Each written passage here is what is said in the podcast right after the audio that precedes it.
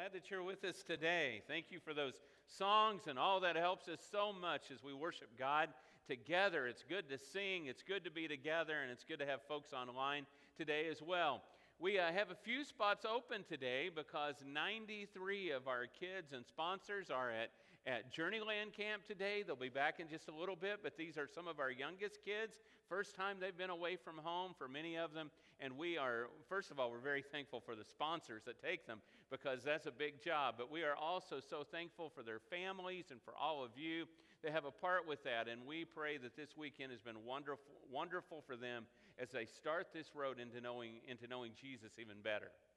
So this is, if you, we don't always in, in at Memorial, we don't always watch the religious calendar that, that, that lots of different religious groups use, but you may or may not know that today is called Pentecost Sunday. And you say, well, you know, how do you come up with that? Well, we know from the Jewish calendar, we know it's they would follow Pentecost, Passover, all the holidays according to wherever the, the moon was and the sun and different things. But we know 50 days ago today was Passover, and we know that today one of the only holidays that was on a Sunday, not the only, but one of the only in the Jewish calendar, was Pentecost. And we know what happened in Acts chapters 1 and 2 when literally the Holy Spirit came upon the apostles in a way that had never been before.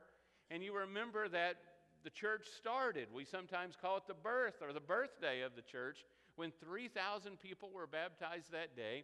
And this is, the, this is Pentecost today. And so, obviously, that is a day to be so thankful for what God has done, what God has continues to do through the sacrifice and the resurrection of Jesus, what He did, did and does through the Holy Spirit, and we are so thankful for that. Last few weeks, we've been talking about different people and changes of how God has changed their lives, and Today, we're kind of making a shift for a few weeks until we get to a series a little later in the summer. And so, the shift that we're making is for a few weeks, we're going to look at the book of Numbers. Now, some of you are thinking there could not be anything quite as exciting as looking at the book of Numbers, but you'll see some of the things that we're talking about. Today, we're thinking about demeaning demands. Yeah, we live in a time of demands, don't we? And you know, the interesting thing is, well, first of all, there are demands that are important and legitimate demands. I'm not trying to demean any demands that are legitimate.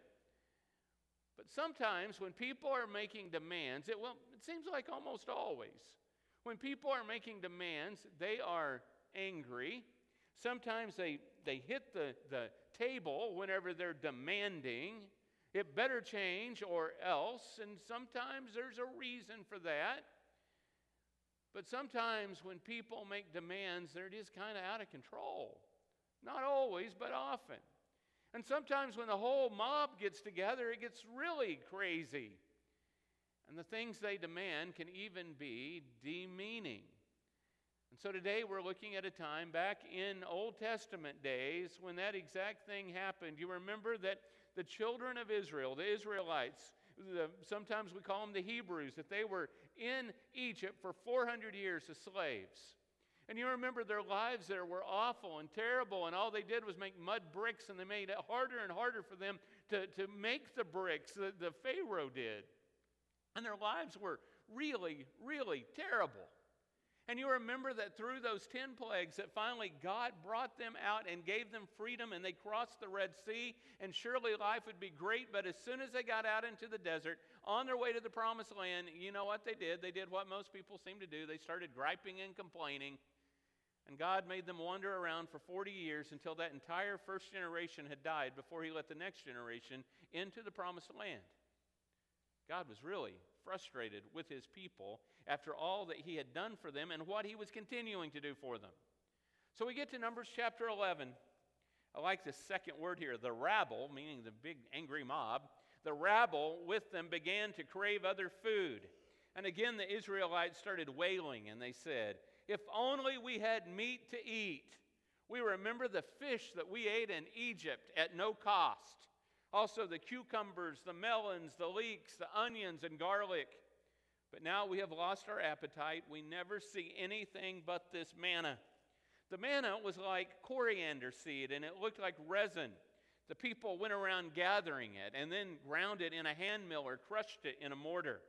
They cooked it in a pot and they made it into loaves, and it tasted something like olive made with olive oil. And when the dew settled on the camp at night, the manna also came down. This is all kind of interesting how God provided this manna and whatever it was. There's some study we can do, probably more for a Bible study than in a sermon, to talk about tamarisk trees and how maybe this came from the tamarisk trees and things blew in the blew in the air toward them and some things we can talk about at another time. But God was providing this manna for them. Now God is already upset with them before this conversation happens. And you say, well, how do you know that? Well, the verses 1 through 3 that aren't, aren't on your screen, God had been so frustrated with them, he had burned the area outside of the camp. No one was injured, but he came down in fire and let them know, and they realized, oh, he's mad. They didn't care he's mad. They didn't care. They didn't care God was angry. So they just say, hey, we don't like what we have. I love, don't love, but find it curious what they say here is, oh, when we were back in Egypt, we ate fish for no cost. Really? You were slaves. You were making bricks in the morning, in the afternoon, in the evening, at night. You were never sleeping. You, you were owned by someone. No, it was not at no cost. They handed it to you, didn't take any money because they owned you. Oh, it was so great back then. We saw the Ramses exhibit, not, well, just this weekend. And in the Ramses exhibit, one thing they talked about was people, the workers would eat garlic, would eat leeks and onions and garlic. And isn't that interesting that those are three of the foods that they remember from this time period of eating and how wonderful they were? And now they're all upset. They're all upset because, oh, we don't like what we're eating. We don't like what we have. The people insisted on more than God provided. Now, don't tell me that you haven't fallen into this yourself and that those Israelites are just bad people back there in the Old Testament because you know that every one of us are like this, right? How many times have you thought, I don't want to have a sandwich again? Are we having sandwiches again? Leftovers again? All we eat is leftovers. It never starts out whole, it's just always leftovers, right? Some of you have been there, right? And um, all of us have done that sometimes. We all complain, I don't want to eat that again. The only thing I could eat all the time, every day, is Mexican food and, and I could eat it three times a day, I'd be happy. Matter of fact, in Mexico, they do eat it three times a day. So it's okay. We sometimes complain, don't we? Oh, I don't want that. I don't want that. In a little bit, and in a way, we're like the Israelites. Except usually it's not about food, it's about other things because we have more choice, most of us do, in what we eat. It's about other things we complain about, right? Yeah. We complain, Lord, why do those people have a better house than, than I have? Why do they have a, a nicer car than I have? Oh, of all the things, and this is what I get. Lord, do you know how hard I work? And do you know how loyal I am to you and how faithful I am to you? And I go to church and I read my Bible, and those people don't do any of that, and they just you just keep pouring money to them. Why do they get that and I don't? Probably all of us have felt that way at one time or another about someone that we've known. Why does the boss like them so much and don't like me? I'm the one that's doing my work. I'm the one that never leaves my desk. I'm the one that works through lunch and doesn't go anywhere, and yet the boss gives them the raise and gives them the promotion and not me. We've all been there, right? People insisted on more than God had provided. Well, both the people and Moses cried out. Not just the people, but you are going to see actually Moses, the leader, in just a minute, is going to go to God as well. And God, interestingly, has different responses to the two different groups, to at least to the Israelites and to Moses. The way he responds to them is very, very different, I think, and I'll just tell you this in the beginning as we go there. It's because of the heart that the two different had. The heart that the Israelites had was one of anger, and the one that the, the heart that Moses had was, I need a solution. So you'll see that here in just a minute. Numbers chapter 11, verses 10 through 15. Moses heard the people of every family wailing at the entrance to their tents. The Lord became exceedingly angry, and Moses was troubled. He asked the Lord, notice he asked, he does not demand. He asked the Lord, Why have you brought this trouble on your servant? What have I done to displease you that you put this burden of all these people on me? Did I conceive all these people? Did I give them birth? Why do you tell me to carry them in my arms as a nurse carries an infant, infant to the land you promised on oath to their ancestors? Where can I get meat for all these people? They keep wailing to me, Give us meat to eat. I can't carry all these people by myself. The burden is too heavy for me. If this is how you're going to treat me, please just go ahead and kill me. If I have found favor in your eyes, and do not let, my, let me face my own ruin. Moses was frazzled, wasn't he? He's frazzled. Incidentally, when these people are saying, We don't have any meat to eat, we want more meat to eat.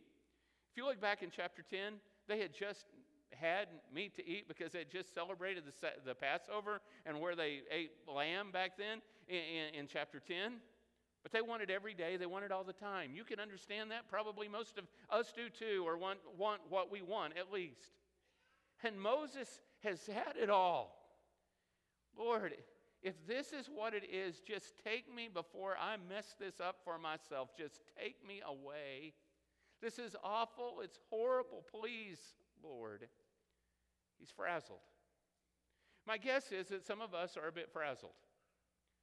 We're dealing with kids, we're dealing with parents. Some of us are dealing with kids and parents at the same time. We're dealing with job situations. We're dealing with watching the world news, watching the national news, putting gas in our car, whatever it is. We're dealing with a lot of things. And we're frazzled. We're frazzled like Moses. Now, I want you to see what Moses did that's a little different than what the people did. The people went to Moses and complained. Moses goes to God. And we have that avenue to go to God. I've been teaching, or last week taught Psalms in my uh, Wednesday night class. One of the interesting things about the Psalms is 44% of the Psalms are laments. People crying out to God because they're in some kind of distress. Nearly half of them are people saying, God, where are you? God, why am I going through this? God, why am I dealing with this? And that's really what you're getting here from Moses. It is a lament to God. God, why is this? I'm not these people's mother. Why are they treating me this way? And why do you want me to have them? He cries out to God. So it's okay to go to God and tell God what you're feeling. And if you're going to hide those feelings from God, you are only fooling yourself because God already knows, right? So let God know what you're feeling, what, how you're hurting. Share those things out loud with God. So, in Numbers chapter 11, verses 16 and 17, this is an interesting solution that God has. The Lord said to Moses, Bring me 70 of Israel's elders who are known to you as leaders and officials among the people. Have them come to the tent of meeting, that they may stand there with you. I will come down and I will speak with you there, and I will take some of the power of the Spirit that is on you, and I'll put it on them. They will share the burden of the people with you so that you will not have to carry it alone. Well, God provided for Moses. Do you see what God is doing here? Now, I want to say before we move into all this, Moses has the Spirit. He's going to give the Spirit also to these 70 men. We, through our baptism, have the gift of the Holy Spirit, right? And sometimes, even with the Spirit, life is hard. Let me say, always life is hard. There are always things that are going on that are difficult to deal with. Always no matter what. Never, uh, I haven't been in complete bliss since I was about five years old, and that lasted about 10 minutes and somebody stole my toy. You know what I mean? There is always something going on. It's just the way it is, even with the Spirit. But God provided for Moses. And so he says to Moses, You go and find 70 leaders. You men you know you go and find them, and I will and share that responsibility with them. Delegation is important for all leaders. Delegation is something that all leaders have to think about because we don't lead very well when we do it all by ourselves. Incidentally, some of you know that in the time of Jesus, there was what was called the Sanhedrin. And the Sanhedrin was made up of 70 men, and they were the ones that ruled Israel. Where that came from, that concept came from, was from this very passage of Scripture. That's why they had 70, where they came up with that number. And it was God's number. Seven is a perfect number, and seven times ten, I guess, however God decides that it needs to be 70. These are not the same ones that Jethro, his father in law, told him to get, because that was a whole different number of men that, that he needed to have. But here he says, you share it with others. Do you realize how helpful it's going to be to Moses to be able to share this? Have you ever been in one of those places? Maybe some of you are. Maybe you deal in customer service. Maybe, maybe you're a parent or whatever it is that you hear continual griping everywhere you go. You know what I'm talking about? Everywhere you go, you hear it. You get it from this side and that side, up there, down there, wherever. Everywhere. And it drives you crazy to the point that you are not making good decisions anymore. And that is what Moses is saying. Lord, help me out. Let me die before I ruin myself. Help me, Lord, because this is ridiculous. Uh, he, and he's feeling the stress, and God says, Sure, I understand. I'll give you the 70 men to help you. This will help him not only to get rid of stress, it'll help him to be a more effective leader. He'll be a more effective when he has less.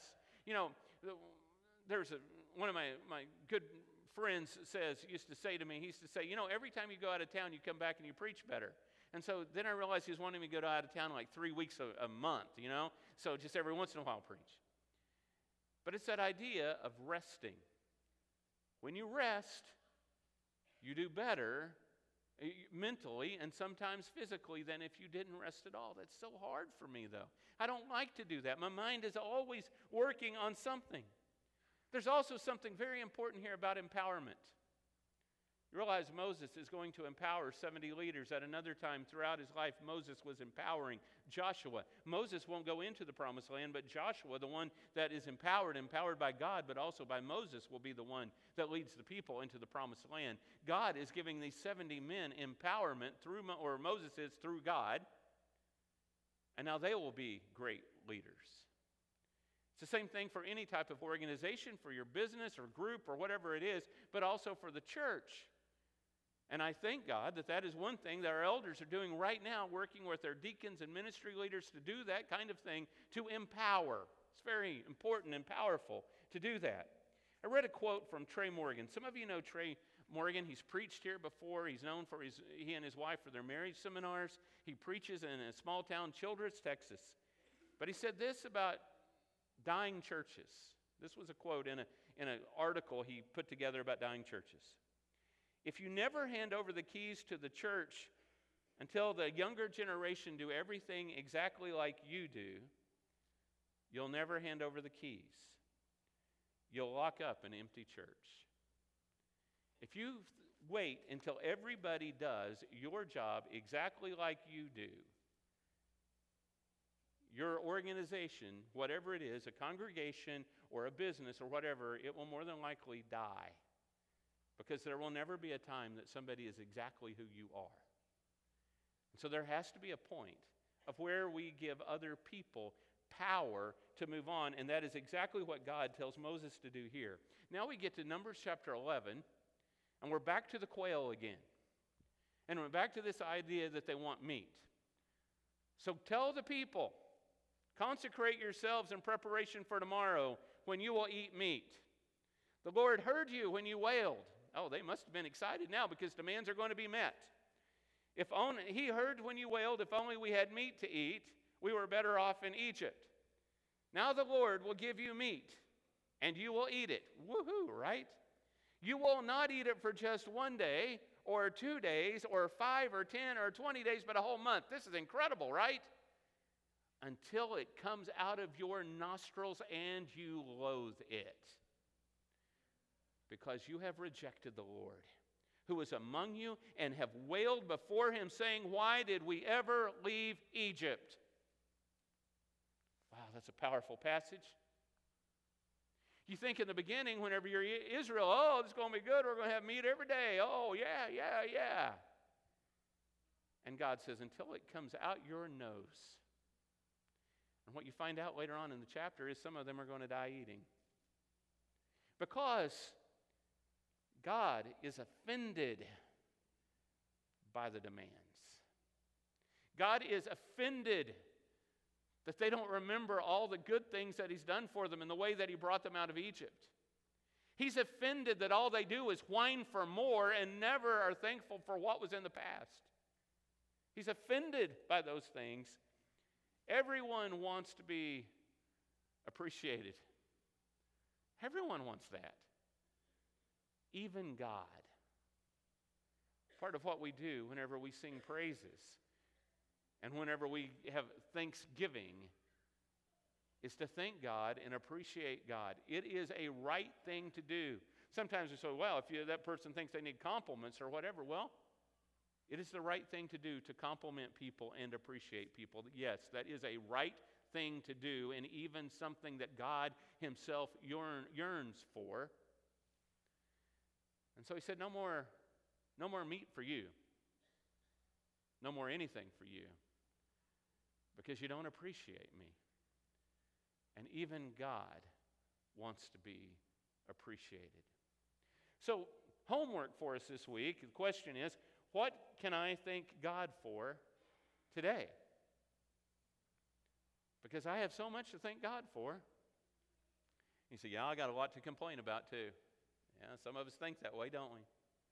We think about, you know, we complain, you know, maybe some of our trips get messed up and because, you know, of, of COVID or they get messed up because of war and, and you know, and it kind of impacts our lives and it makes us upset. And, and after all, you know how much gas costs and, and, you know, just all these things. We complain all the time, right? Well, we've got a lot to be thankful for. You know, right now, I can hear and feel the air conditioning. In Houston, Texas, that is something to be thankful for. You are sitting on padded pews. That is something to be thankful for. I, everybody doesn't have that. There are lights on in here. That is something to be thankful for. There are people all around you that believe in Jesus, just like you do. And when you know that there are people in the world who are right now worshiping all by themselves, you realize that this is something to be thankful for. We all have so much to be thankful for back probably 15 years ago. One day, one of our members told me about another one of our members who's now moved. He said, Hey, you know that guy right there? I said, Yeah. He said, Do you know he used to play for the Astros? I said, He did? He said, Yeah. So I knew his name. I went and looked it up on my phone. You can find out anything fast, right? And he had played for a very short time, for a couple of seasons, maybe 30 games, 20 games or so for the Astros, and he played some for the Cardinals. And you all know, if you know me, you know I like baseball, so I just said, hey, I heard he used to play for the Astros. The worship service was about to start, and he said, yeah, I did, I did. I said, wow, that's great. Service started. He called me the next week, said, I'd like to have lunch with you. I said, sure. So we go out to lunch, and he had another job in, in the oil industry that he had had for, for 30 years or maybe even more than that. And he said, he was near retirement. He said, You know why I asked you to lunch? I said, No. He said, Because no one has talked to me about my baseball career in years, decades maybe. And it felt so good that someone remembered it and said they appreciated it. Wow. Taught me a lot that day about the importance of appreciating people. Got me a free lunch for one thing, right? People need to be appreciated. God needs to be appreciated. God has given us breath. He's given us our eyesight. He's given us our hearing. He's given us the technology that many are watching on right now. We have so much to be thankful for in this world that's full of so much chaos, we of all people ought to be the people who are showing others what it is to be truly thankful to God for our blessings. Maybe you're ready to be baptized today. Remember, back on Pentecost, 3,000 people were baptized, the anniversary of that 3,000 baptisms. This morning at our early service, Nick Spurlock was baptized into Christ. Maybe you're ready for that. wash away your sins, give you the gift of the Holy Spirit, make you part of His kingdom. So many blessings. Just do it. Just do it. For others of us, maybe this is a homework day. to go home and think about the things that we're thankful for. Maybe you write in a journal, maybe you put it in your phone, maybe on your laptop, maybe just tell somebody. This is what I'm thankful for. Or you tell other people, I'm thankful for you because. Let's put God first and let's give God honor and thank God for what He's doing. Come as we stand and sing.